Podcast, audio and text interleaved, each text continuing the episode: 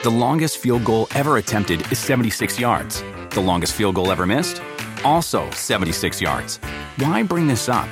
Because knowing your limits matters, both when you're kicking a field goal and when you gamble. Betting more than you're comfortable with is like trying a 70-yard field goal. It probably won't go well. So set a limit when you gamble and stick to it. Want more helpful tips like this? Go to keepitfunohio.com for games, quizzes, and lots of ways to keep your gambling from getting out of hand. Life is a highway, and on it there will be many chicken sandwiches. But there's only one McCrispy, so go ahead and hit the turn signal if you know about this juicy gem of a detour.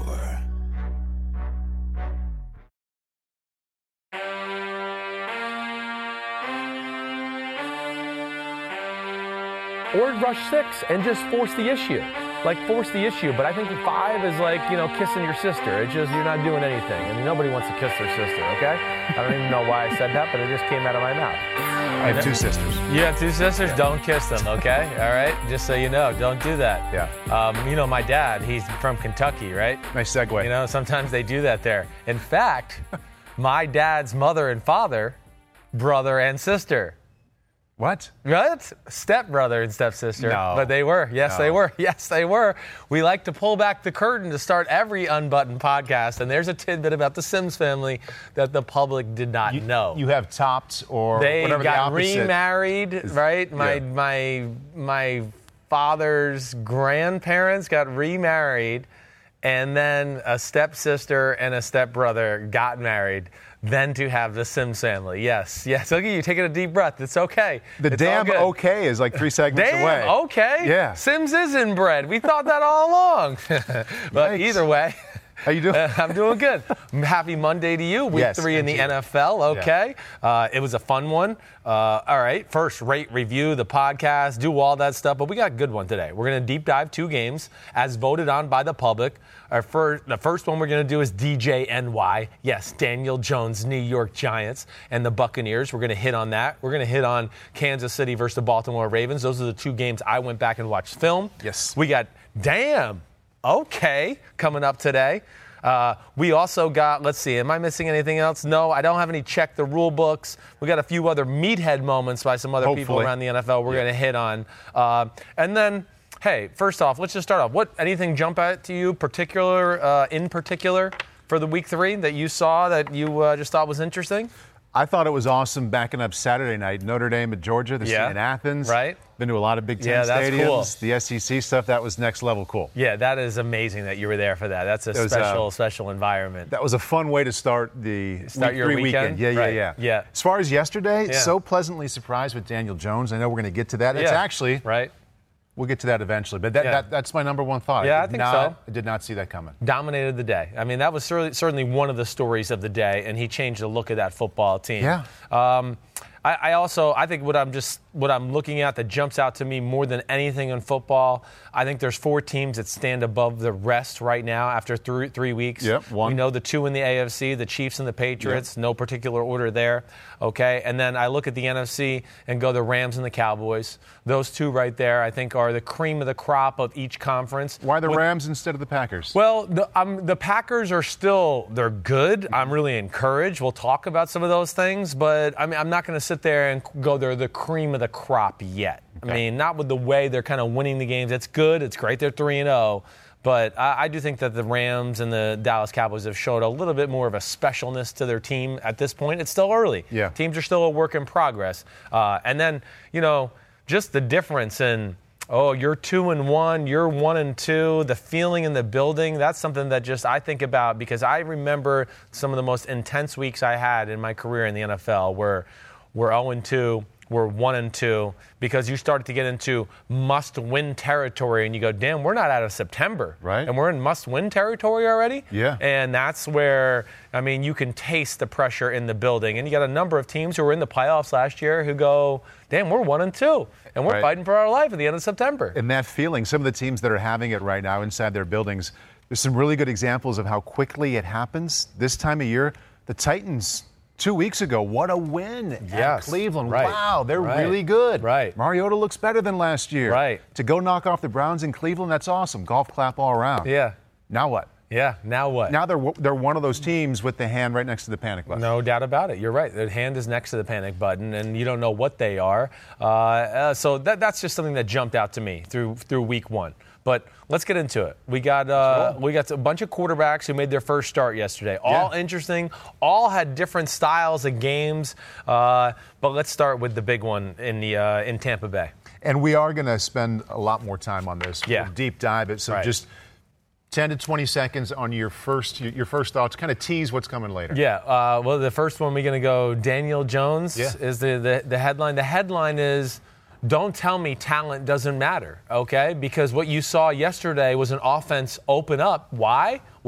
Wait for it. Wait. Oh, the quarterback that was in was more talented. Oh, you mean arm strength does matter? Oh, yeah. Oh, all of a sudden there was plays all over the field, aggressive plays called that I don't feel that the Giants would call on a regular basis if it was Eli Manning. How about the talent to move a little bit and run, extend plays, scramble for two touchdowns or run for two touchdowns, or just the movement in the pocket and not being afraid of the rush, right? Or just having a feel but not being afraid of it. And there's a difference there. And again, with Eli, I'm not trying to say anything bad, but Eli was I look down the field. It feels like the pocket's collapsing. Let me look at the pocket to make sure they're getting a little close to me. Let me check it down. Daniel Jones was, let me look downfield. Oh, that guy's not open. I'm not even still looking at the pocket and people are getting close to me, but I'm just going to kind of move around with my feel. Oh, and the hell with that check down. There's another guy open 20 yards down the field. I'm going to hit him. And that changed their team and the way they look. So when we talk about, he gives you more energy. When he came on, he felt more. No, it wasn't more energy. He's just a better fucking player, okay? And then he made the team have more energy because there was more opportunities to make plays and look good. The team definitely had more energy. Evan Engram had more. He had a little more bounce. Definitely. For sure. Yes. All kinds of things I want to follow up on there. Yeah. We'll get to that in a minute. Get to it in a deep dive. Okay. Teddy Bridgewater. Yeah. Solid. We both wanted to see more Taysom Hill. We did. Than actually turned out. Right. But Teddy, not to the extent that Eli Manning – that Daniel Jones did, but was better than I thought he was going to be. Was better. I think if I had to go with my headline here, and this is something silly that I started on my podcast in years back, I wanted to say that New Orleans out-Seattled Seattle in Seattle, okay? That's what they did. What does it mean to out-Seattle Seattle? I mean, play defense, out-hit you, cause turnovers, win special teams, and that's what the Saints did. The Saints never really had to rely on Teddy Bridgewater. Right. They could really just say, let's manage the game, manage the clock, let's try to keep our defense off the field here and there, but when you return a kick for a touchdown, when you pick up a fumble, or they returned a punt, when you pick up a fumble and return that for a touchdown, you give your team 14 points off of that. It allowed them to run the ball, play conservative, and Teddy never had to be asked to do anything. He didn't make the big mistake. He never made the big mistake, and that's what he's great at. And that's probably why Sean Payton started him in Seattle. Go, you know what? He doesn't lose games. That's the one thing we've seen. And I'll say it's debatable whether he wins games either, but he never has lost games. That's the great thing about Teddy Bridgewater. If you play defense and have a running game, he can keep you in a lot of football games and do the smart thing that a quarterback needs to do. Do you think they can keep winning that way consistently, like be above 500 in the time that Drew is out? That's a hard way to win. I don't know if you can consistently rely on that. I mean, they won by the skin of their teeth yesterday and, of course, had a number of things fall their way. Right. So, can they beat a Dallas team next week that way again? I would say no. But – I think Sean Payton will find a few ways here and there to make things a little bit more helpful to Bridgewater, start creative pass plays. Right. And maybe he'll start to put the taste. I guess he's afraid of Taysom Hill because he's his real backup now. So he goes, damn, if Teddy really does get hurt and I hurt Taysom Hill on he's going over the middle for a 10-yard completion, now I'm really screwed. So I think he has to be a little more careful with Taysom Hill now that he's the true backup instead of that third-string swing guy. Right. And Teddy Bridgewater just a little bit over 6.5 yards per attempt. That's going to have to go up quite a bit if they're going to be in that game against Dallas. But played it smart yesterday. He did what he had to do. Yep, and avoided the big problem. So that's a win there. That's a win. What's your headline, Carolina, Arizona? Well, how do I want to say this? You don't have to be a franchise quarterback to win football games.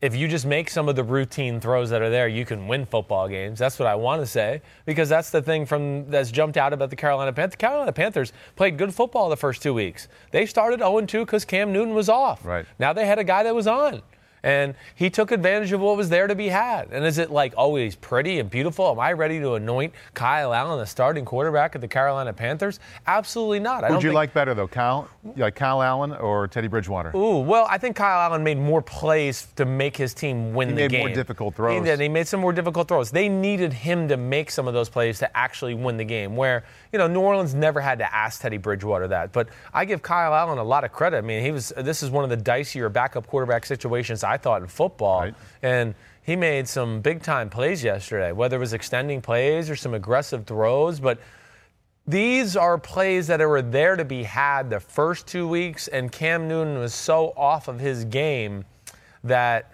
yeah, they didn't capitalize, and that's why they started 0-2, and he capitalized on some of those things, and now there's no pressure to like, oh, we got to rush Cam Newton out there at 80% or 90%. Now they can go get healthy. Right. In fact, we're good. Like, let's see what this Kyle Allen train looks like going forward. I thought he played with a confidence that he hadn't necessarily earned, and that's a compliment to him. Normally, to cut loose some of those throws like that, you have to be there a few times. So I give him a lot of credit as well. Definitely. Pittsburgh, San Francisco, another first-time starter, Mason Rudolph. Yeah, I mean, my headline would be, as far as pertaining to Mason Rudolph, See. 2 throws. That's all it was. Yeah. You know. Wasn't bad, but I don't look at it and go, Pittsburgh's found their guy for the future. Yeah. It's over. The quest is over, everyone. Did you expect to see that right away? No, but I think they expected to see it a little. I've seen enough from Mason Rudolph to know he's not the next guy no matter what. Yeah. That's what I feel. What's the biggest reason you say that? I feel like he's stiff as an athlete. He's not a gifted thrower of the football by any stretch of the imagination. I mean, he's a below-average NFL arm. I looked at it overall. I mean, hey, that game was there on a silver platter for them to take control and win the game.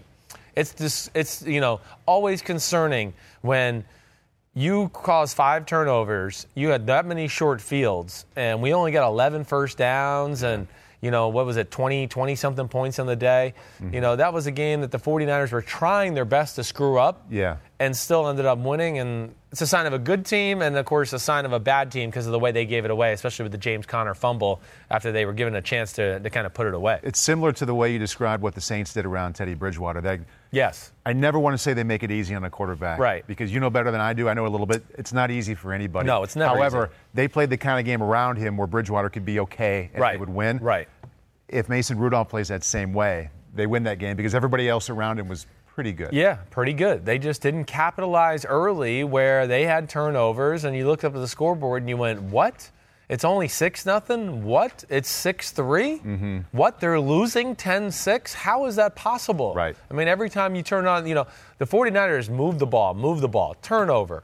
You know, same thing. I mean, they move the ball up and down the field. The 49ers are scary. That's what I'll say about that. Watch out for the 49ers. They're just another team that's kind of finding their way. And they're not playing their best football yet, and they're 2-0, and that's scary. Quietly unbeaten. It's a pretty good place. Yeah. Good place to be. Yeah. Next segment, one of my favorites. Oh, we kind of started already at the top with the damn okay with the way you talked about some of the lineage there. Right. But now we can do the football portion of it. Damn. I'm okay. Damn. I'm okay.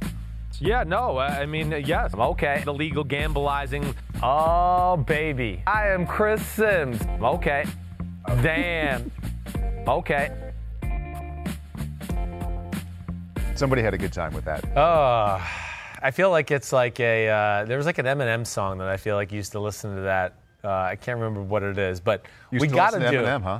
Of course. Yeah, always. I still listen to a lot of hip hop music, but to start our damn okay segment, we are going to hit with number 58 down in Tampa Bay, Shaquille Barrett, okay? Yes. A guy who's been backing up Von Miller and Bradley Chubb last year with the Denver Broncos, has popped over the last few years when he was in Denver, but never got that role in the starting lineup, then had to deal with some injuries.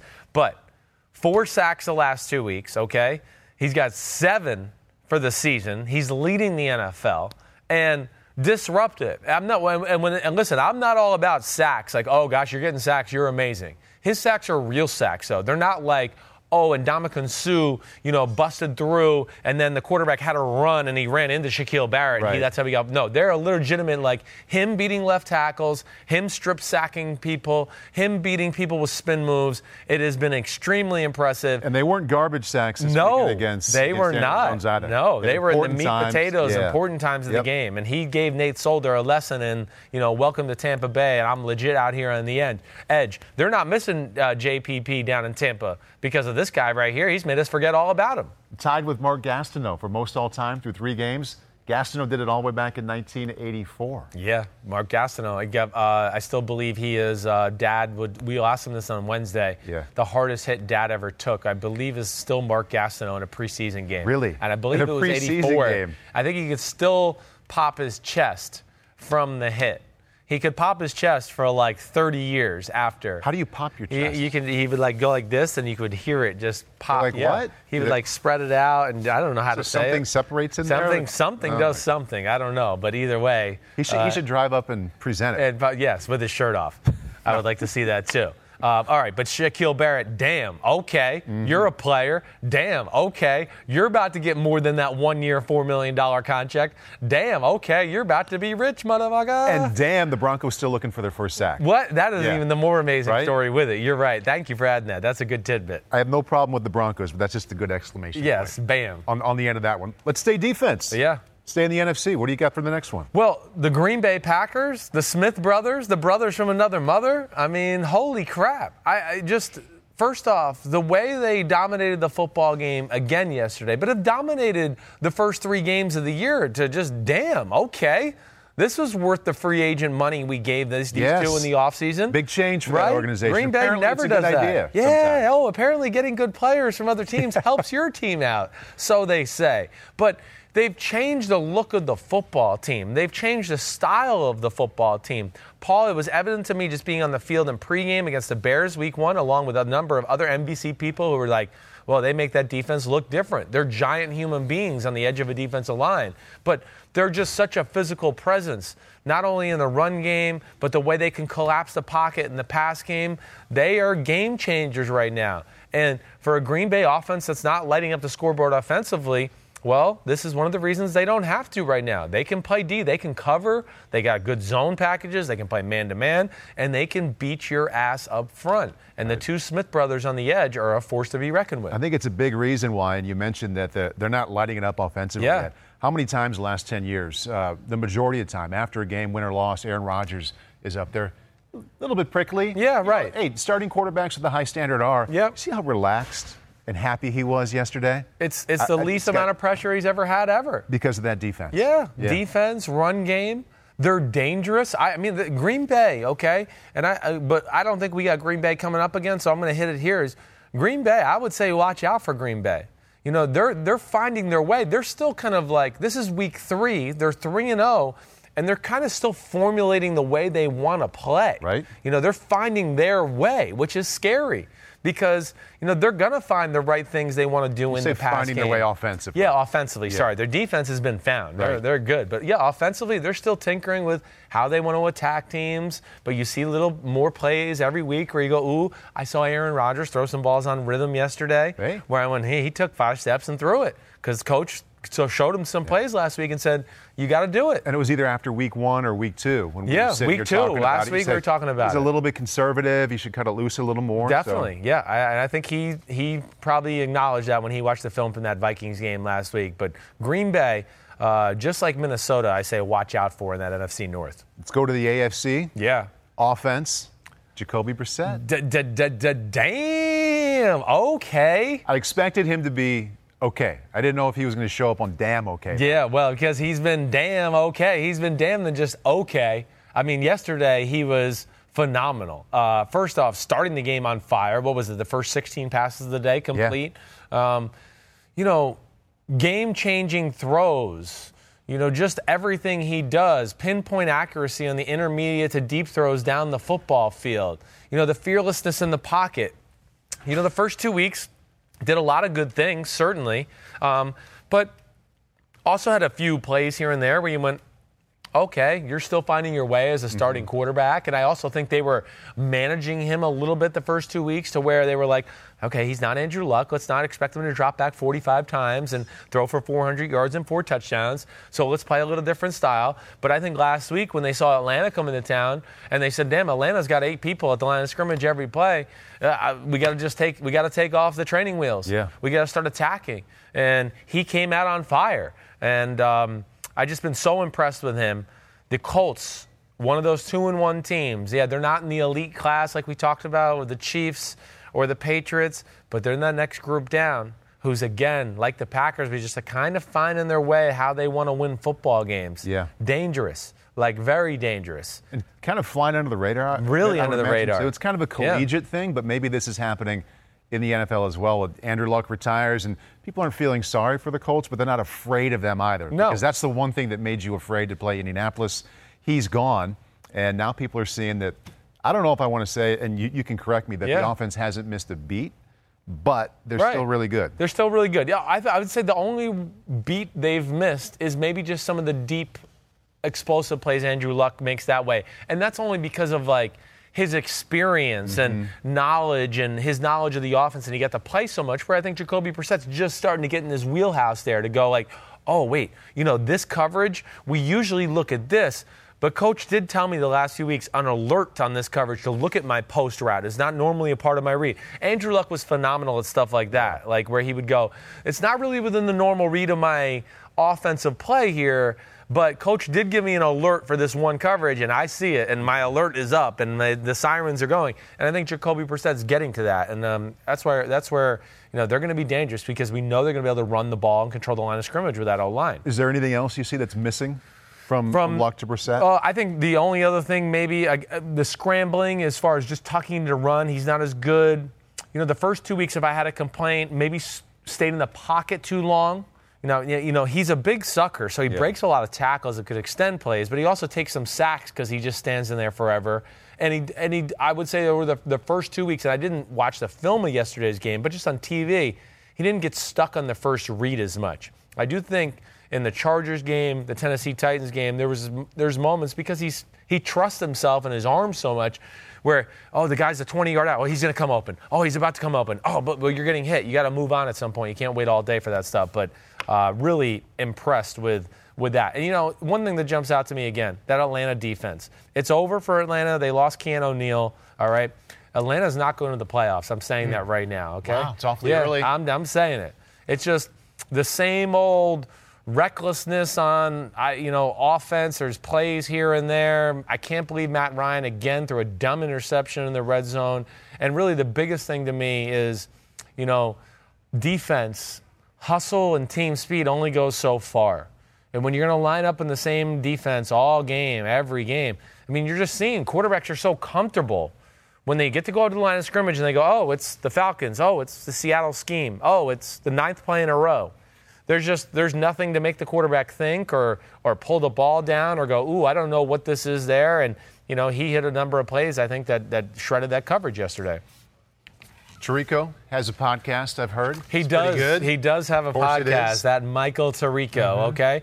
First off, Mike, Tony, Rodney, Florio. They did a little breakdown of week 3. They did that. They taped that last night. Were you not invited? So, no, I was at home. Even if I was invited, I wasn't going. I'm going. I've had enough for the week. These guys got to work at some point during the week, okay? I can't do everything. But it's available on YouTube. Check that out, the Mike Tirico podcast. I'm sure he's got a big guest coming on this week. He always has someone. Last week he had Baker Mayfield. That was a great conversation. Check that out. But Tirico, Tony, Rodney, Florio, week 3 recap, always a good listen. And Tony and Rodney always going to give some great defensive insight to what they saw with the days of games and everything like that. Deep dive time. Deep dive time. I think it's good that the people selected Ravens Chiefs. Me too. That's what I would have voted for. Yeah. Hopefully you would have voted for the same thing. I would have definitely been in my top. Yes, for sure. And I think we were talking about it before. I feel like we've talked about Mahomes already today, but that was before we started the show. Yeah. So where do you want to start? Kansas City offense, Ravens D. What part? Yeah, well, I mean, I think the first thing that we got to start with is, you know, just as far as the Kansas City offense and just some big picture things that jump out to me. I've just never seen anything like it. Right. I really, and I this might be the second week in a row we're saying this, but it's the greatest downfield passing offense we've seen in the history of the NFL. Do you say that to yourself in your head and driving in and be like, boy, should I really? I mean, that's a giant statement. Should I really go that hard? Yeah, no, I know. It's a giant statement. And in fact, it came out when I was talking to a giant. His name was Phil Simms. Yeah. Okay? Yeah. He talked about it. And we were on the phone last night. We were on the phone while Sunday Night Football was going on. He always calls, hey, what's going on? Oh, did you see this, see that? And I just went, are the Chiefs just unbelievable? And he just went, Krisher? It's the greatest downfield passing offense I've ever seen. And I said, it is, Dad. I was like, that is not an overstatement. Who comes to mind, up there when you say that?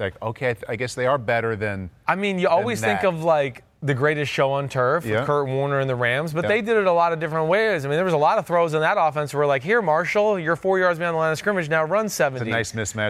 There was a lot of other things that worked on there. But the way they threw the ball down the field, the 2007 Patriots, that's another one. The Randy Moss Vikings, as Peter gets in my head. Air Coryell from the Chargers back in the day. Awesome, yeah. Even the Steelers with, Bradshaw and Stallworth and Swan there, they weren't known for that, but towards the end of their run there, they were phenomenal at throwing the ball deep down the field. Hey, Dan Marino in the mid-'80s. Yeah. Elway and the Three Musketeers, they could find ways to push the ball down the field. That's why I even brought it up, because, just in our lifetime. There's been a lot of good ones. Yeah. But nothing messes with this. Because? Because of the constant pressure of the play design, the constant... All right, I'm going to say this. The guy's he's bordering on the greatest thrower I've ever seen. Yeah. I thought Aaron Rodgers was the greatest thrower I've ever seen in my life, and Patrick Mahomes, through his second full year as a starter, week 3, is making me question that Aaron Rodgers is the second greatest thrower I've ever seen. It's just amazing. The throws off balance, the throws fading away, the pinpoint location of balls that are 40 yards down the field, and you just go, oh. Right. He's boring us to death with 18-yard touchdown passes to Demarcus Robinson where his feet are, in the air and not even towards the target, but his arm is, so flexible, it's, touches the back of the ground behind him, and he can just fling it. It's just, I've never seen anything like it. And we were talking about it before the podcast started. You used a great word. He's so young already, but we're getting numb, or we're in danger of getting numb to these kind of things because he does it 6 or 8 times a game. Right. And it's so special compared to even – other terrific throwers that we've seen that becoming numb to what he does every single Sunday or Monday or Thursday, I think is a danger. It's a first-class problem to have. It is a first-class problem. It's a danger for us fans. Yeah, we got to make sure we keep giving it its due justice because, 374 and 3 touchdowns and, not through screen passes and, we did a shovel pass and the guy ran for 70 yards. Patrick Mahomes, for the most part, when he throws for 374, he threw for 374. Yeah. It's not we threw 7 wide receiver screens, and we also hit a few running back screens, and we tricked the defense on the oh shit play a few times. No. And, for the most part, it's a lot of balls through the air, and it's just the relentless pressure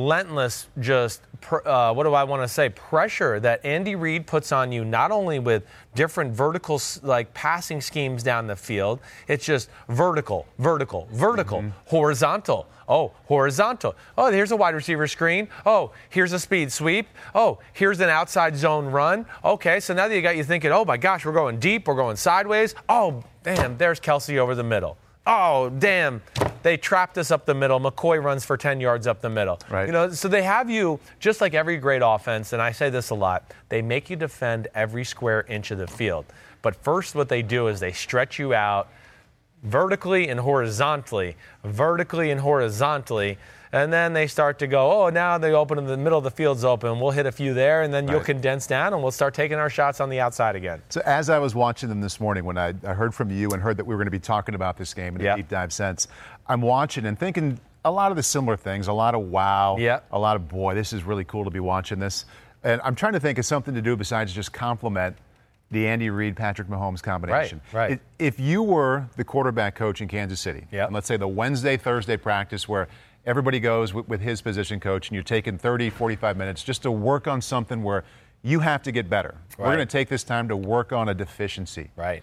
What would you do on Wednesday and Thursday with Mahomes? Ooh, that's a good question. To help him get better. I think I would probably still go back to their run game. Like, and I know it's not him, but as an offense, I still look at them and go, they're going to play the Patriots at some point, whose secondary is really damn good, and they're going to have a coach throw a few things at them that's going to go, I'm ready for what you got, and I got a few curveballs for you too. Talking about the team run game. The team run game. I'm talking about the individual player, the player. Shit, there's nothing. Really? I don't see anything where I just sit there and go, gosh, he needs to work on this. Not right now. I mean, he throws the ball in rhythm when people are open and does that. He has tremendous feel in the pocket. You know, again, you know, whether it's, oh, the pocket's clean, he never panics and, like, is moving around a little like we've seen Baker do last night a few times where he goes, the pocket's clean. What are you dancing from? Yeah. There's nothing to dance from. You know, when Mahomes gets that, he just hunkers in there and goes, okay, my feet are planted. Get ready. But a lot of times his feet are not planted. Like, he's really good, and Favre was kind of good at this too. Right. Where he's so comfortable falling backwards that I wondered if you would see something like that, be like, you know what? That's awesome. You can do that because the game is going to dictate sometimes where you have to be able to make that throw. Right. But let's not make it our go-to where you're falling away when you don't have to. Yeah, no. Would you mess with that at all? I don't, because I haven't seen it enough to where I feel like it's hurting him yet. Like, you're right. There's a few times, like even last week, I think on one of the go routes where you just go, gosh, he could have just stood there and throw it. And I'm reaching here. I know we're all reaching. I'm reaching for something that's not a criticism, but maybe something to think about trying to make better. It's one of the few. I mean, if you're going to say one thing, it's very nitpicky. Yeah, but because there's still enough throws to where I go, oh, the pocket was clean, the guy was open, his feet were in the right spot, he made the throw. Right. If I start seeing, like, oh, man, he missed a few, like, 10- and 15-yard completions because he's being too fucking cool with his feet or, like, fading away, then I would start to tell you that. Did it once, but, I mean, beginning of the year. But, okay. And then, again, I mean, that's going to happen here or there. But overall, it's just the pressure that they put on you, their ability to protect, okay, I think are just, again, those are things I look at that just go phenomenal. You know, the Ravens, the reason I picked the Chiefs to win the game is, can the Ravens really rush the passer? It's still a concern to me. I was a little disappointed with the Ravens' game plan in general. How so? Just didn't think they threw as many curveballs at them as I was expecting. You know, it's early on in the game, it was a lot of man-to-man coverage. I feel like they made the game easy on them. I think with an offense like Patrick Mahomes and them, you got to do some different alignments, some maybe crazy zone blitzes, zone coverages in general that just make Andy Reid and him think a little bit. I thought they kind of played it too straightforward early on.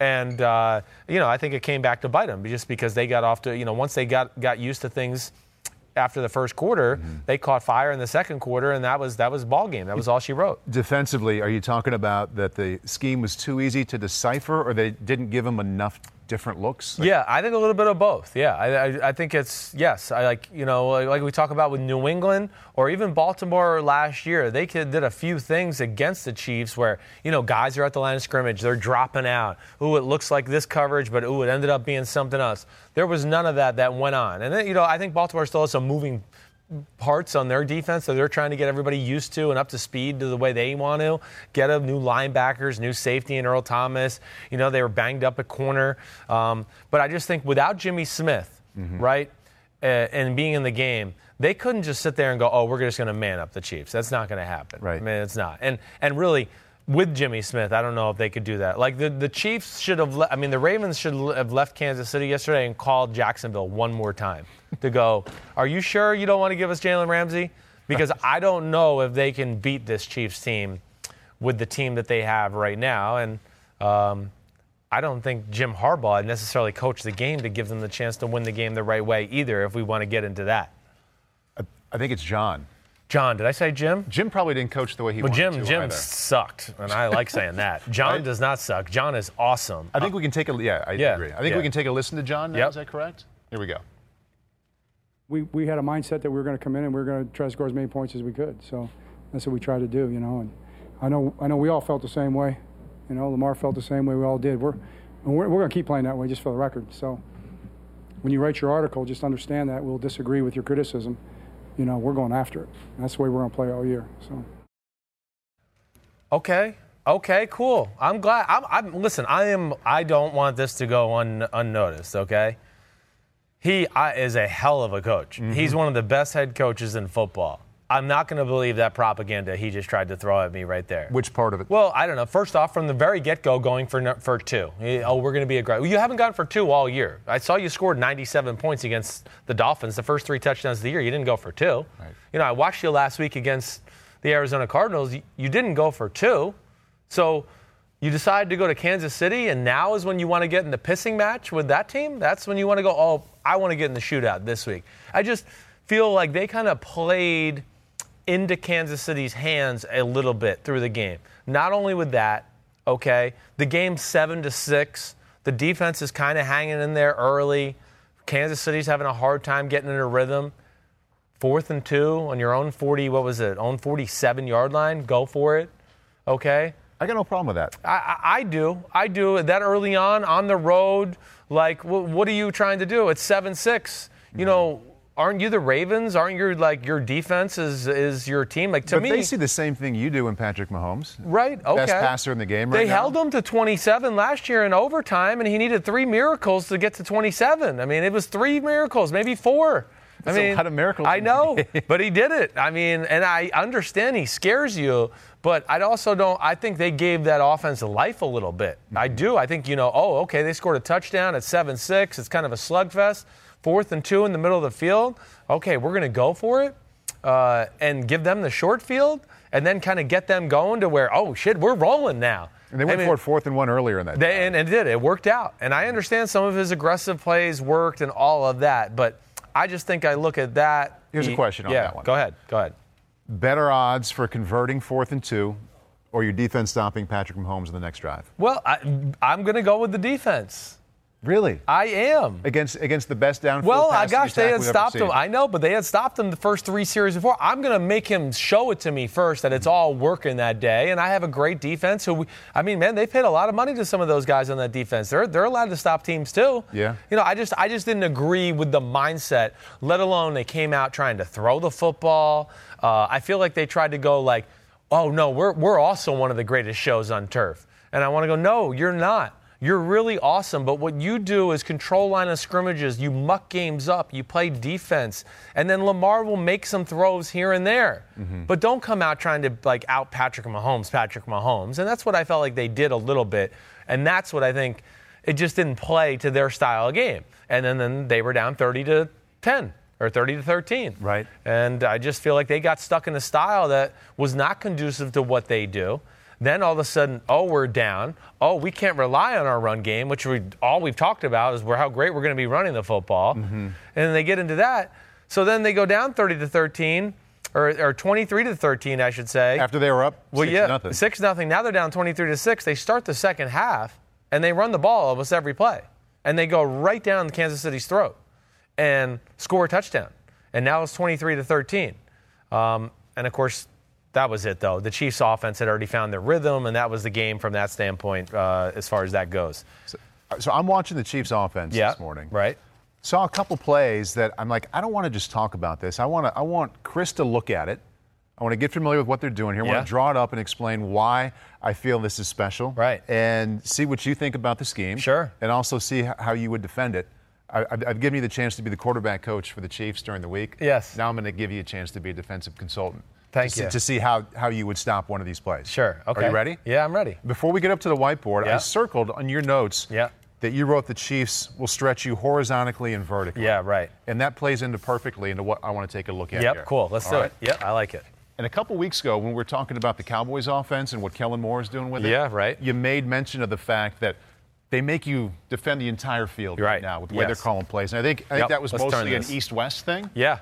With all their formations and motions and what they're doing there. Yeah, right. This is going to be more with the Chiefs of how they are stretching you out vertically. Yep. I know it's something that you made reference to as well. Yep, and I think the play you're going to show me, I think I know the play you're going to show me here. You think you've got it down already? Well, I think you're going to show me the touchdown play to McCole Hardman up the seam for the long one for the, 83 yards, 84 yards? Yeah. Might be getting to that. Right. Before we do, just for a little bit of context, we grab this pen here. So when a team attempts to stretch a defense vertically, there are some landmarks that the offenses and defenses know. Sure. Okay, so let's start out in the middle of the field. If you're thinking seams, deep ends, maybe a skinny post, you're in here, and defenses know this just as well. Let's say 18 to 20 yards. Sure. Every offensive coordinator going to say that ball's got to come out. Yep. You hit the fifth step, it's got to be 18 to 20 yards. No doubt about it. Okay, so that's there. If you take a shot over the top on a deep post, I say 50 to 55. Doesn't happen that often, but that's kind of what you're looking for. Yeah, right. If they're going to go down the side, they're going to run down on the 9 route. Yeah. The go. Every coach will tell you 48 and 50 yards downfield. That's what we're looking for. Somewhere in there, yes, right. Corners know that. Safeties know that. Nickelbacks know it. Yep. So here's what the Chiefs did on the play that you mentioned, the touchdown. Right. They come in motion here. Okay, he's going to come up and just run a little sit route at about 10 yards. Right, he gets Earl Thomas to jump up and cover him right away, right? That was what made it work. Right. Wide receiver runs vertical, okay? Yep. Hartman's going to run a vertical as well, inside seam. Right. Kelce kind of gets out here. I don't think he was ever really going to be a factor, so he does that. Okay, so if you're a defense, you're thinking. And what they do here, did the back go out here on the wide route here? I could pull it up on there. You got me on that one. But either way, I can't remember either. Right, either way. Don't worry. Defensively, they're thinking, we're looking in here for these seam routes. Right. Patrick Mahomes threw a seam route. Okay, not an up and over. No. But a fastball. He hit him 35 yards downfield. Right. And from back here, he took 5 steps. So he threw a seam route 45 yards downfield. Right. So this is something that you talked about earlier. Oh, I guess, arm strength doesn't matter. Talent doesn't matter. Who else is throwing a seam route with that kind of pace and that kind of speed? Not over the top, not in the middle where they're expecting it, but right here at 35 yards is something that, okay, schematically, this is nothing new. Right. Verticals, a sit. It's the fact that they're hitting him with the fastball 35 yards downfield. What does a defense do to stop that? That's new. Oh, it is new. I mean, thank you for, first off, accentuating the point of, arm strength does matter. You're right, because, they have no fear of calling these plays ever because they know he can deliver and throw it with great ease, and he can hit this on the money just like he can hit a 20 or a 15-yard completion right over the middle because he's that gifted-wise. But, the defense is also, because of what you're saying, they're different landmarks and where to attack. Right. They're just not thinking – oh, wait, I should be looking for a ball here at this part of the field? Usually I've already, I've hit one part of the field where I look for a ball, and if it's not from there, now I'm thinking it's going to be way farther down the field, right, like a deep post or a deep corner or a straight go route. And I don't know who messed this up as far as the coverage goes. Okay. I could. You want to do? Go ahead. Names. Yeah, go ahead. Yeah. You think it was Earl all Thomas the way? Dropped down to here. I'm pretty sure too that it was Earl. Was influenced right there. I would think that Earl took the bait, and the way he reacted on film too is he kind of went like this as soon as he saw him. He knew right away. Right. He knew right away. You could defend it 2 different ways, to where either he does this and he carries this guy up the seam, or he kind of can play down here in this curl flat area, and this guy would almost 2-1 them and maybe steal it if possible, where this guy's underneath to protect like an out route or a comeback. But if he stays wide enough, that's really tough, right? A guy like Patrick Mahomes is going to go, it's 2-1, and whichever way he guesses, I'm going to the other one. Right. But it's the tremendous pressure they put on you with formations, putting 3 receivers to one side. Oh gosh, we can't play straight man-to-man with this either. Because if we go straight man-to-man, then I'm going to have to leave a linebacker or somebody one-on-one with Travis Kelce in the backside. So the corner stays backside because they know he's legit. So they have to play a zone match type of coverage. And, Andy Reid through study just said, let me put them in a bind somehow. And this part of the field's open. Let me just throw right here. And he played like 2-on-1 ball with this group of guys. And I think he just tried to read Earl Thomas. And if Earl went deep, he was going to throw the guy over the middle. If Earl went shallow, I'm going to look at that seam and try to throw it in there, and he did. And just the ability to access this part of the field, this far downfield with that kind of a ball. It's like a pitcher saying, okay, I've got a fastball, a slider, a curveball that breaks pretty well, and an off-speed. And, I've got this other pitch that nobody else has either. Yes. And that's kind of what they have in attacking the field right there. They're amazing. And he's got 9 million different ways to find 15- and 20-yard completions. Right. Andy Reid. Yeah, that's why it's so fun to watch. I mean, I just want to make sure I didn't miss anything. I talked about his poise in the pocket again, Mahomes, which is so amazing. We talked about the pass pro that I love. I wrote that he is the best thrower I have ever seen. And they are the most high-flying offense I've ever seen. So that was it. We hit all the things with the Chiefs' offense. One question about defending them. Right. we've made mention, or you've made mention a couple of times, and I've taken note about Seattle beaters on defense. Yeah, right. Seattle was so good and so much better than everybody else, team-wise and personnel-wise, for a long time. Right. Recently, that teams developed Seattle beaters. Right. Do you see any hints of defenses getting close to Kansas City beaters? I mean, okay, there's two game plans that jump out to me. First off, the AFC, the both time the Patriots played them last year, the Patriots gave him a lot of different looks in the first game when they beat them on Monday night up in New England, right, last year. Mm-hmm. Gave him different looks. Remember, he threw some interceptions early on in the game that guys dropped out of the line of scrimmage. I don't think he saw, oh, I got a crosser open. Oh, Dante Hightower looked like he was in a blitz, but he dropped out. Man, he tricked me. They had somebody for every time he scrambled to the right. They had somebody there to go, oh, you want to scramble to the right. We've noticed on film 9 out of every time you do it. So when you do it, we're going to have somebody there. New England did that, right? So they did that in game one. And then in the AFC Championship game, they played a coverage that nobody's ever played in the history of football. They played man-to-man across the field, and the free safety doubled Tyreek Hill every play. So they basically played it like cover zero. They doubled Tyreek Hill, played man-to-man against the other receivers, and then played 2-on-1 with the linebackers and the running back when he came out of the field. The running back went to the left. This linebacker took him. He went to the right. That linebacker took him. And whoever wasn't taking him just watched Patrick Mahomes in case he scrambled. Yep. That's what they did. So those are two games they lost last year where it was Bill Belichick genius, let alone talent in the secondary. It's in such a copycat league. Why? Yeah. How come other teams aren't trying this? Because they're afraid. They can't coach all the ways. Like, oh, what happens with like things like, oh, we're going to double team a guy when they do this.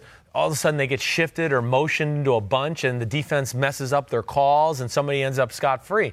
Well, Bill's smart. He knows how to coach through all that stuff, even though it's very difficult. That's why he's fucking Bill Belichick. Right. You know, so he did that. The other game plan that jumped out to me a little, Chargers on the Saturday night game in Kansas City last year? Yes. And the Seattle Seahawks, who I believe was also a Sunday night game last year in Seattle. Now, that was the Seattle scheme, but what they did was, like, they really backed off, and they called the bluff of Andy Reid and Patrick Mahomes, where they said, we're not going to let you throw anything deep. Can you guys be patient and run the ball and throw the ball underneath? And they weren't. They were not capable of doing it. I think they are now, and I think Patrick Mahomes is smart enough, and they have enough ways to throw the ball underneath to where you're not going to be able to pull that off on them again. But those are the things I would say. You got to throw some curveballs at them. Yeah. You got to mix up coverages.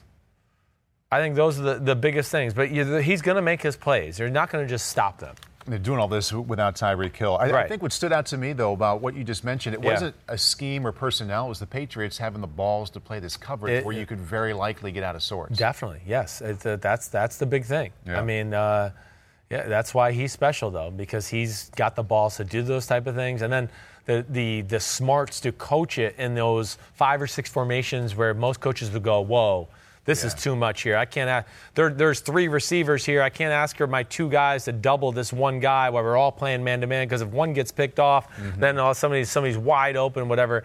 And no, they find the right way to do that, let alone their secondary is the best secondary in football. So that goes with it. Yeah. So is there anything we want to talk about? Yeah, we got to talk about the Ravens offense versus the Chiefs D. Okay. Here's the first thing that jumps out to me. Chiefs defense, you've listened to me the first 2 weeks. They got the 3 S's I wrote. Simple, sound, and size. To me, that's always a good recipe for a good defense. They're simple.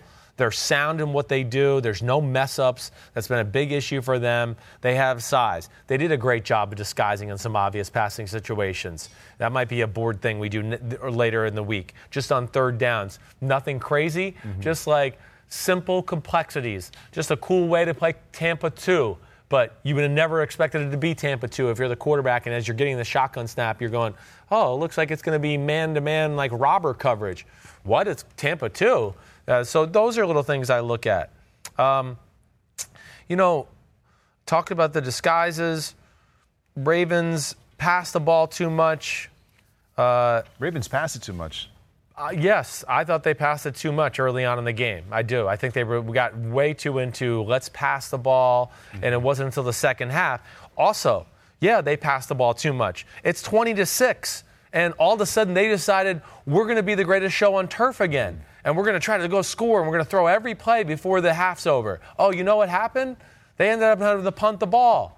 and they gave Kansas City the ball back with 1 minute and 18 seconds left. And they went down and got a field goal. So a 20-6 lead became a 23-6 lead. The Baltimore Ravens, I know, would have bled the clock and gone, maybe we kick a field goal as the half is expiring, but we're not going to give Patrick Mahomes the ball one more time. Right. So that to me was different too. I don't understand that. Maybe they got a little overconfident with the way they scored on that first drive. Maybe. This is just my scribble notes from watching it. Yep. But I think in the 13-play touchdown drive, they only had three running back runs, and the rest of it was a mix of run-pass option. It was. Yes, you're right. Lamar keeping it, Lamar dropping back, making a nice throw, play-action setup, play-action boot. Yeah. Where most of what they did was taking advantage of his improvement in the pocket and the fact that the best weapon they have offensively is his make-you-miss in the pocket and outside the pocket. Well, just like the bread and butter for the Kansas City Chiefs is Mahomes and throwing the ball down the field, the Ravens outthought themselves in this one. Their bread and butter is Lamar Jackson's ability to run the ball and all the different things they can do in their run game scheme. Yeah. Not, we can spread it out and throw it like Patrick Mahomes. So, again, it's still like a lot of things I like. I'm not trying to be totally negative on Lamar Jackson or Baltimore. Well, you bring up a good point. I just feel like they got away from what they really are as a football team to a degree. 43 passing attempts, and that's a career high. Previous high was mid to high 30s, 37. 43 passing attempts and two miracles to make it not look like a blowout. Let's not a fourth and not three, not like Mahomes did last year. But remember, a 4th and 5, I'm going to get sacked and let me throw the ball up. The guy gets it at the 1-yard line. A 3rd and 17, run to the right sideline and throw it all the way across the left sideline. That should have been intercepted. That ended up being a completion. Mm-hmm. So those two plays there, this game is going to get ugly because of the style of play they played up until that point. So I didn't understand that. I just felt like I wrote this down a number of times. They forgot who they are. They outthought themselves in this one, tried to be too cute, and I think it kind of got them away from what they're best at. It's a fine line between realizing your quarterback is a lot better than he was last year and taking advantage of that, as you pointed out, getting away from your identity a little bit. Yeah, I just thought a little too much. And, again, I don't say that. I don't think it's crazy. Like, Baltimore can go to Kansas City in the playoffs with the right game plan, and if they can cause a turnover or do something, they can win a football game there, but it's got to be the right way. They're not going to win it in a shootout. I know that. Would you have had Lamar carried himself more? We're talking about running backs. Just running backs more in general. I just wanted to see more of the run game in general because I think that is their golden ticket. We talk about so much about, just teams are used to spread football. Teams are not used to guard through the hole, tackle through the hole, fullback through the hole, running back through the hole, and now the quarterback's got the ball. I mean, that's to me their golden ticket is to be able to do that. And that's where they were beautiful the first 2 weeks because they forced teams to stop that, and then it made the passing game wide open, where I felt like in this game they went out and went, we're going to catch them off guard. I would imagine in the next 13 weeks there'll be some other teams that have that Mahomes effect as well. I would think so, too. Get a little bit away from their identity. Yeah, you get away. You get scared. Where normally you can score 27 and feel good. Hey, we got to score 37 this week. Ready for some more headlines? Yeah, let's do it. I want to get back into the deep dive with the Buccaneers and Giants here momentarily. Okay. That would be a good one as well. Right. Headline of Rams-Browns last night. The Browns have no identity. That's where I want to say. I said this early this morning on Pro Football Talk, and actually when I got done, I know Odell Beckham Jr. came out and said this as well. But I'm a believer in identity. Okay, first off, I don't want to take away credit from the Rams. The Rams are really battle-tested, tough, don't lose games, do so many things the right way to win those type of football games. But Cleveland, not battle-tested. But the biggest thing to me is just the offense in general.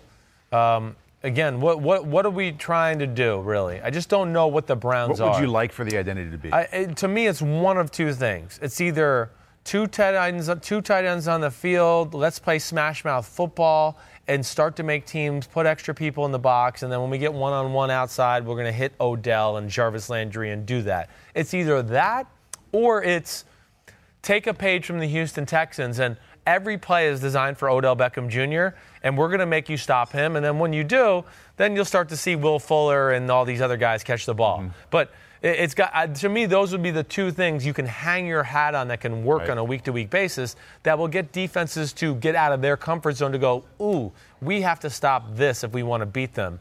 And then you can build off of that. Which of those two identities do you think suits Baker Mayfield best? I think the Odell Beckham Jr. thing suits Odell Beckham Jr. thing suits Baker best. I don't think it suits the team best. Okay. I think they're best off to run the football. Even with an offensive line that's been... Yeah, well, but again, last night, running the ball wasn't as big as an issue. It was the pass protection. Mm-hmm. You know, it's not a bad run-blocking offensive line. This is something that's jumped out to me since the preseason. What their issue was last night, and the theme of the game, and Collinsworth hit on this a little, but more than anything that just jumped out to me is, I mean, the Rams don't have to blitz. Right. Their front four can get there all game long. It's the luxury every quarter. Number 99 and 56 can whoop anybody's ass in football one-on-one. And Fowler and Donald, let alone, we're not a great pass-protecting O-line with guys like Greg Robinson and, our right guard Cush and things like that. They were outmatched. So then, therefore, they couldn't call some of the pass plays they wanted. I mean, how many times did Collinsworth mention, look at all these passes, how quick he's getting out of his hands. Yeah, they didn't want to call those plays. They had to. Yeah. They had no other choice, or it was going to be strip sack fumble or Baker getting hit and the ball flying in the air and somebody intercepting it.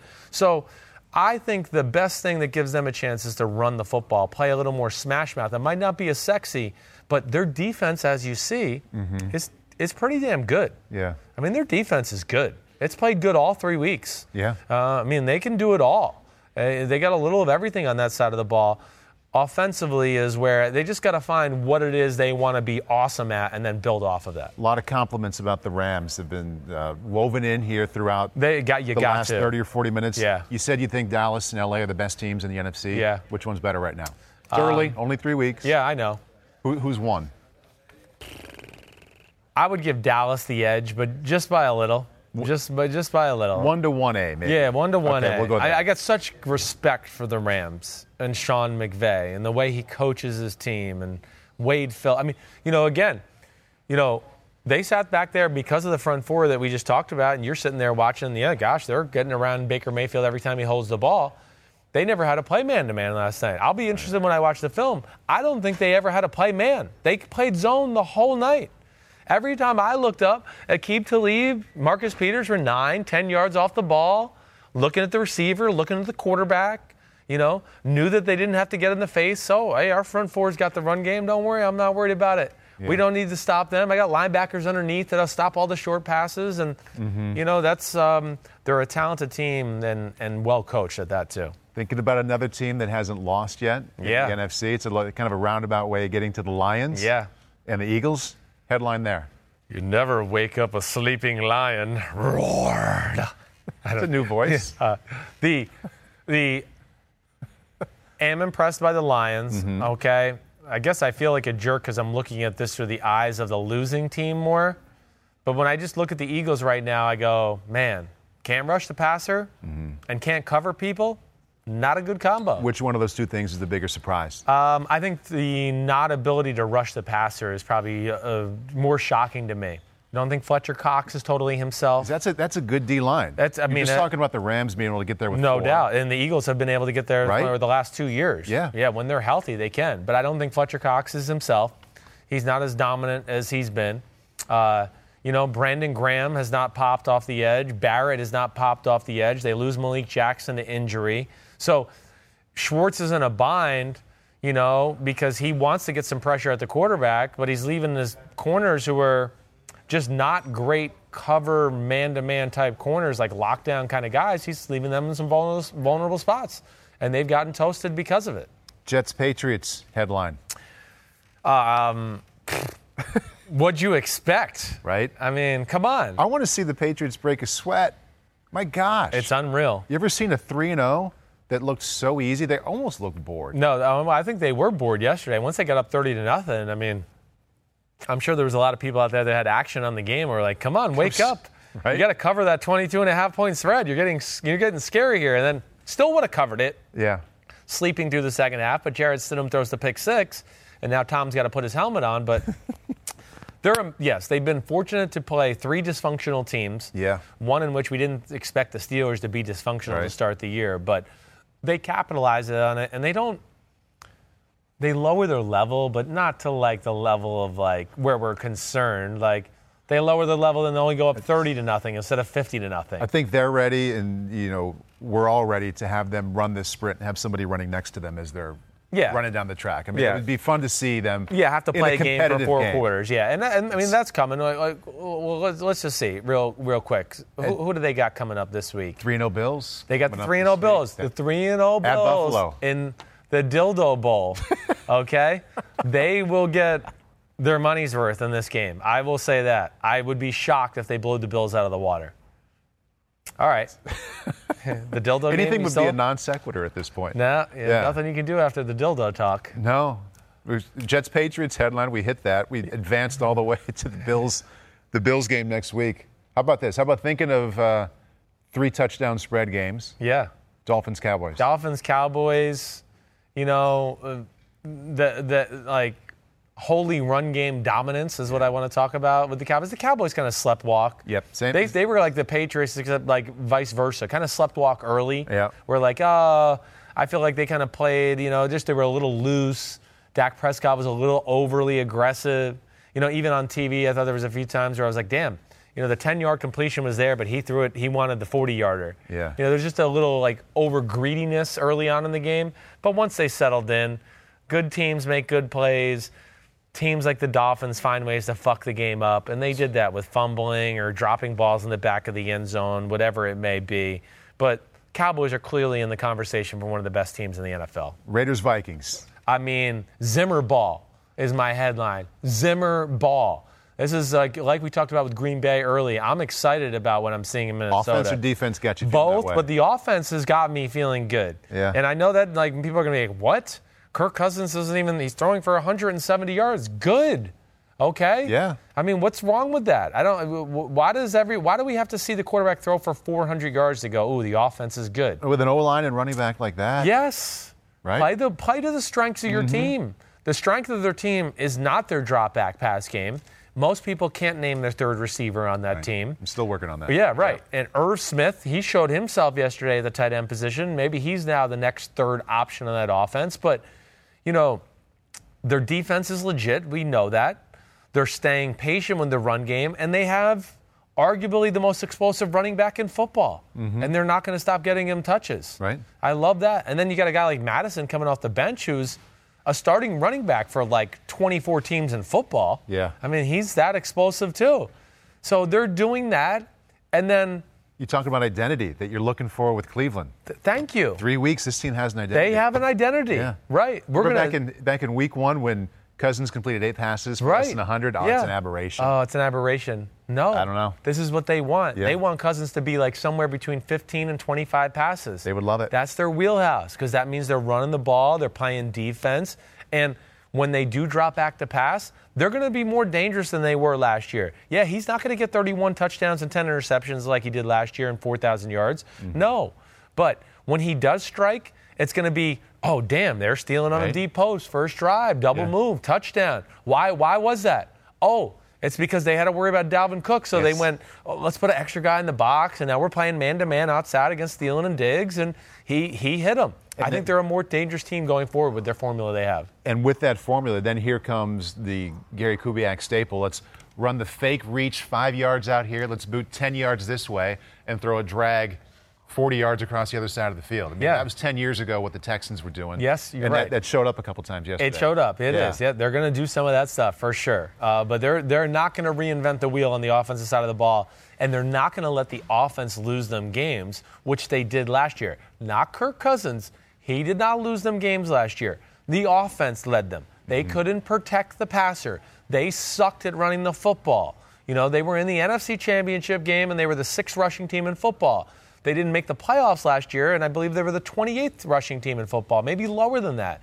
So don't always blame Kirk Cousins. They're doing the thing that's right by what they have on their team. We touched on the Bills a little bit already. Bengals, Bills, Buffalo unbeaten. I mean, the Bills are like can't-miss football right now. They're like the most exciting, dysfunctional, all-over-the-place team going. What's your favorite part of that team? Josh Allen. Mm-hmm. I mean, I, of course, love the defense. I'm a huge Sean McDermott fan. But Josh Allen, you know, they're never out of a game or in a tough situation because of him. Now, he can put them in some tough situations, too. Yeah, right. The game is, 14-0. They're completely controlling the football game, and he throws truly one of the most stupid interceptions we've seen this year. Yeah. Running backwards and tries to throw the ball 25 yards over the middle. Tropic thunder. Right, full tropic thunder. Yeah. Full tropic thunder, and you never go full tropic thunder. And that jump started the Bengals to where it got them going. Okay, gave them the short field. They got a touchdown, and all of a sudden you're in a competitive football game. But their defense is real, and Josh Allen is a playmaker, and it makes them dangerous. He's got to eliminate the one or two bonehead things he does every game. Playmakers, too, it's right. It's too general for his brand of playmaking. So Get beyond playmaking, someone who'd never seen him play before, and you couldn't use the term playmaker. Someone wanted to say, who's this Josh Allen guy? How does he play? What would you say? I would go, how does he play? He's like a raw, budding superstar in this league right now. Like, it's a little reckless. It's a little crazy. It's like Brett Favre of early days in Green Bay where you go like, I got to see this throw. This is unbelievable. And then three throws later you go, I got to see this throw. That was so fucking stupid. I can't even believe he did it. But it still looked cool, right? And I'm watching because he's a little that way. And then, of course, they don't get away from the run game either. But I do think just with him, man, Dawson Knox at tight end, showing some like breakability at the tight end position. And the way they play defense, they're going to be a pain in the butt all year. They're going to be in this playoff conversation. And so Allen is going to be that same guy. I mean, a standard deviation or two better than what he is, maybe not as many poor decisions. Right.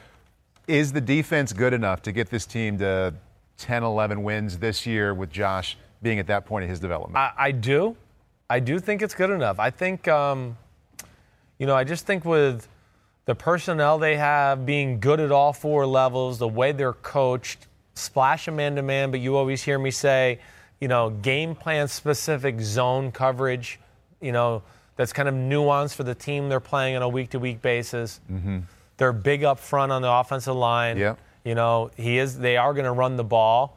And he puts you in a bind with his skill set, because his ability to not only run, scramble, design quarterback runs, with his skill set, he makes you defend the whole field as a defense. And then we talk about that with all the great offenses. Yeah, they might not be doing as like the machine the way the Patriots and the Chiefs are yet. Right. But because of him, there's not a square inch of that field that you have to say, oh, we don't have to worry about it over there because they don't attack it. No, they do because of his running ability and a big arm. On Wednesdays, we've normally been spending more time with deep dives about what happened the previous week. But let's put some time into thinking about maybe doing like a deep dive preview of Patriots-Bills. Sure.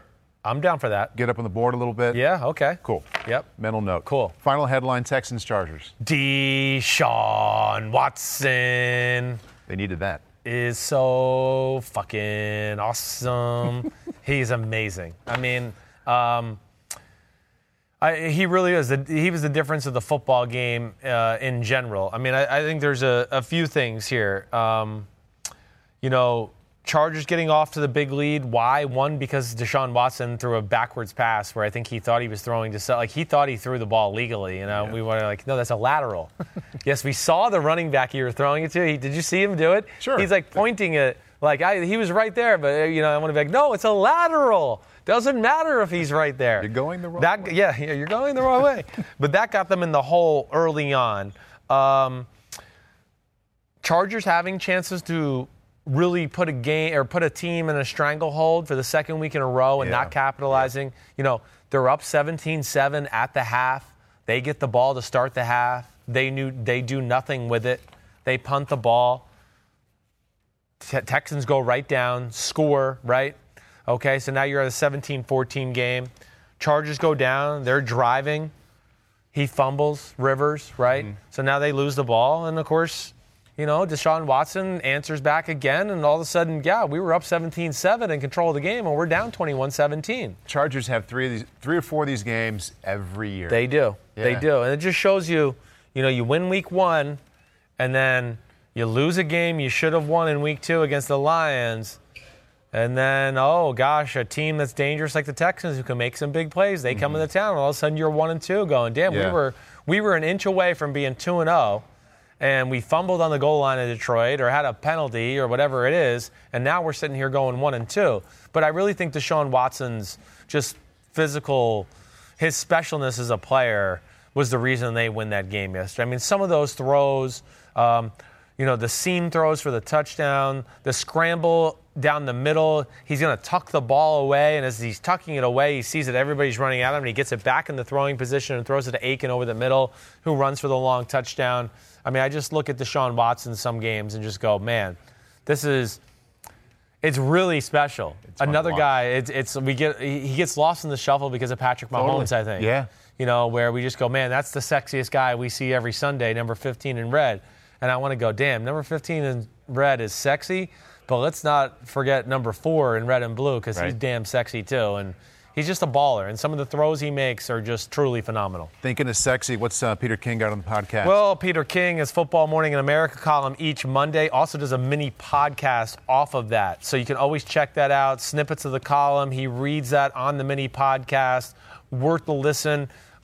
Peter is on the show tomorrow, PFT Live, with me on Tuesdays. Me, Mike Florio, the threesome that everybody wants to see. We like a good threesome, but come on.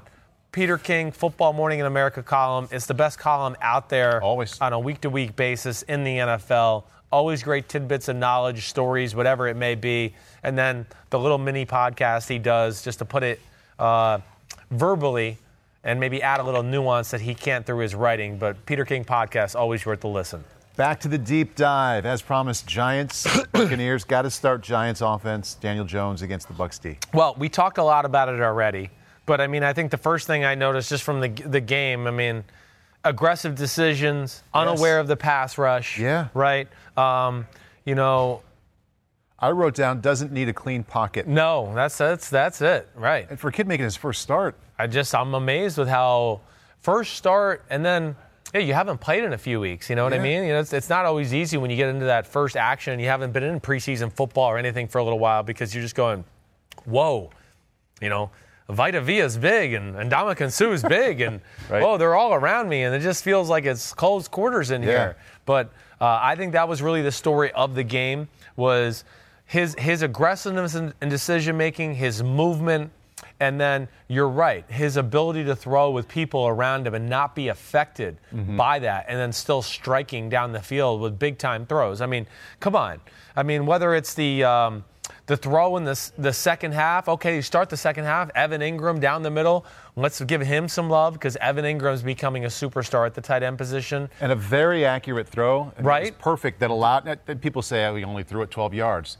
But he hit him in the exact perfect stride that allowed him to maintain that speed and turn it into a touchdown. Turns the corner, and then that gives you, it's little nuances like that that allow that would have been a 40-yard completion to now it's a 70-yard completion because it was spot on, and it gave him the ability to, like you said, run full speed and outrun a Vernon Hargraves down the sideline to where if it's behind him, who knows? It's behind him. He trips. He falls. He has to restart up. Who knows what it is? Somebody tackles him then. So I think that's worth it. But the offense just so much better with Daniel Jones. And because of the things we mentioned, his skill set. I mean, not only just the scrambles and the off-schedule stuff, but we saw, boots, bootlegs. We saw bootlegs that were, boot out and set up, and now we want you to set up and take a shot down the field. Yeah. We haven't seen any of that. I mean, the throws under duress, like you talked about, second and goal from the 7, a read option, score from the running back, from the quarterback of the New York Giants. I mean, we've never seen that, out of any Giants quarterback ever in the history, all right? So you're seeing that. I mean, I just was so impressed with his fearlessness in the pocket and just how he was not affected by people around him. And then they, of course, did put a good game plan around him and everything else. But it was a really special day for Daniel Jones. Thinking of that game plan, and I wrote this down here and underlined it and also highlighted. I think that the biggest compliment, if you're reading it the right way, that Pat Shurmur and the coaches gave to him, there weren't a lot of manufactured easy throws. And you normally, no matter how much you like your rookie first-round quarterback, you're going to give him some easy, simple throws so he feels good about himself. We trust him from practice, but should we trust him in a game? Let's not trust him yet. Right. They let him drop back and read and fire downfield right away. Right. What a compliment to what he has shown them. And then he paid it off by not making poor decisions. I mean, you're right. And throwing the ball well. You're right. So that's number one. Yep. There was a three-play sequence in the second half when they were down. I think to start the possession, they ran a blitz right up the middle. Right. And off his back foot, he knew that the under route was, I don't know if it was technically hot, but he knew he had to get rid of it. He had to get it out of it. Right. So he avoided the bad play, did that.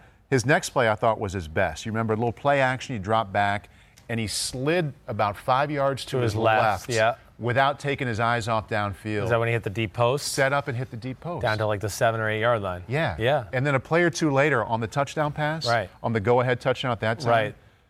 Had he not made the perfect throw, yes, a lot of people would have said, "Oh, the guy in the double coverage, open. Right? Or he that, was right. double covered. Right. That's a rookie mistake. It would have been played all week." Yeah, but because he threw a perfect pass, right, no one cared that he was double covered. No, double covered, and you know he knew he was double covered. I'm sure on the play too, he saw it, but he saw, wait, my guy's got leverage on both of these guys, right? So I don't care if there's two of them there. If I put it out here, he's going to get it, and nobody's going to get it. And he just played that matchup. And like you said, he put the ball on the screws, which he did really for the most part of the day. I mean, there's not any negatives really to talk about with Daniel Jones. I was going to ask, what's your critique? I mean, if there was a critique, maybe just being too fearless in the pocket. Yeah. Not even realizing people are around you to the point where it's like, okay, you know, there's people going to hit you. You might have to actually go down or just tuck the ball away. Yeah, ball security. That's be the only thing I'd look at. Right. But do you think he holds it too long? And I only asked because I was writing down so many compliments about how he didn't need a clean pocket, about how he kept his eyes downfield when it was crashing in on him. And it's such a fine line between saying that's a great quality or he's holding it too long. Right. He doesn't know when to get rid of the ball. Yeah. He has 3 fumbles this year already, so I suppose if you were looking for something. Yeah, that's it's fair. I mean, again, it's not perfect. I think that would be the thing that would jump out to me to more than anything at this point. Yeah. You know, let's see, the fumble. I'm trying to think of the fumble we saw. Was it the Dallas game? Is that where he fumbled? You know, he was kind of looking downfield, and somebody hit him right in the face, and he didn't see it. So, you're right. He was repeat out of my ear. He was running with the ball. So that's the wrong play. I'm thinking of a preseason fumble. I think that's the only thing I can look at yesterday and just go, just have a little feel of, okay, this play is over. Mm-hmm. I need to tuck it and run or get down or just throw it away. And this is not a major problem to where I'm concerned about it. I think it's a smart enough guy to where he'll have the feel to, oh, okay, somebody's about to pop open. I'm going to hold the ball for an extra second, where I think yesterday on the 2 fumbles, he went, ooh, nobody's open. Let me just sit here and hope somebody gets open here soon. And nobody does. And I think he'll get to the point in his brain where when he goes, I hope somebody – oh, wait, no, nobody's going to go open. I need to get the hell out of here. Right. And that's the difference. But either way, it was an awesome, awesome game by him. Yep. And awesome that they won the football game. And man, the Giants' defense sucks. If we want to just get into that, okay? They suck. Yeah. I mean, the kid doesn't miss that field goal. I mean, they're going to lose the game. And this is what I don't understand. Just real quick, because I didn't write a ton of notes on this side of it. I kind of newsreeled this one quickly just to get a feel for it. But Giants come out early, play way too much man-to-man. I mean, you saw it. It was bombs over the top to Mike Evans. They don't have the pressure in the quarterback to get away with it or the talent in the back end. Yeah, neither one. Yeah. They don't. And I understand they're a little compromised there, so they're blitzing a little to create pressure, which is, of course, putting their secondary in some tough binds. But in the second half, when the game was 28-10, they stopped doing that stuff. They stopped putting Jabril Peppers, who can't cover Paul Burmeister man-to-man, in man-to-man coverage. Right. You know, they stopped having Janoris Jenkins, who's still a good cover corner, but there's no islands going to be named after him anytime soon. He can't be on an island with Mike Evans like 20 plays in a row. Yeah. Clearly, right? Yeah. So that, to me, was just a big thing. And the Giants changed their defensive game plan the whole second half. And then got to the last drive and went into man-to-man again. And they threw a bomb to Mike Evans. Right, and I wanted to be like, what? Yeah. Did we not see the last 4 series where they couldn't move the ball because you played zone and dropped people into areas? And but either way, that's going to be an issue, I think, throughout the year for the Giants. When you don't have a good pass rusher and then you don't have great cover people in the back end, it's hard to stop people. And I think it's going to lead to a lot of great Daniel Jones moments because – they're going to be forced to push the envelope. Have to be in that spot a lot. Right. And I know it's way below the main quarterback headline here, but Jameis Winston, And a player, too, that, you know, he wants back. Yeah. I thought he played really well. He played really well. I mean, he has these games like that where you're like, whoa. I know. He should be on damn. I know. Okay. Okay. Right? Right. Yes. But it just it doesn't happen. It doesn't always translate to wins for them either. That's right? Why I feel like some of his best games are always like, oh, they lost by 3. And it's not his fault. I mean, shit, he didn't make Bruce Arians go full Tropic Thunder and take a 5-yard penalty to make the kick 5 yards deeper. Right. I mean, that's some of the dumbest crap I've ever heard of. Yeah. I don't get the logic of that. But all right, that's it. That's Giants Bucks. We did the deep dive there. We did. Yep. Yeah. Wednesday we got the deep dive. You're back Wednesday, right? Back Wednesday, but I'm going to deep dive a whole bunch of other games. I want you here, and we're going to preview a little. We'll preview a little. Well, sounds good. Okay. Little Buffalo, New England. Right. Sure. Buffalo gave New England a little of a tough time last year with some of the things they did on that side of the ball. But please subscribe, rate, review. We are going to get to ask some Ask Me Anythings. Feel free in those comment sections to throw in questions, anything you acknowledge or want to see from the podcast, from me, anything you want to hear that way, X's and O's, be happy to do it. I am a man of the people. For Paul Burmeister, good to see you, I'm Chris Sims. You the man. Peace out. Enjoy the Bears-Redskins game Monday night. Have fun. Bears are going to win that in a close one. Peace out.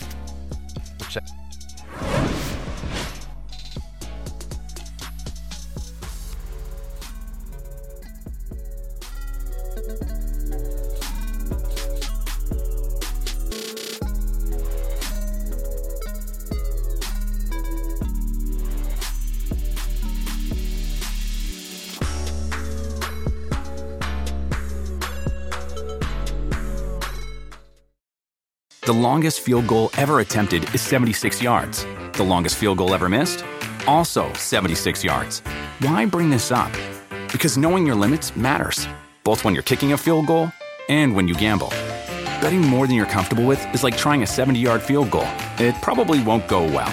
So set a limit when you gamble and stick to it. Want more helpful tips like this? Go to keepitfunohio.com for games, quizzes, and lots of ways to keep your gambling from getting out of hand. Life is a highway, and on it there will be many chicken sandwiches. But there's only one McCrispy, so go ahead and hit the turn signal if you know about this juicy gem of a detour.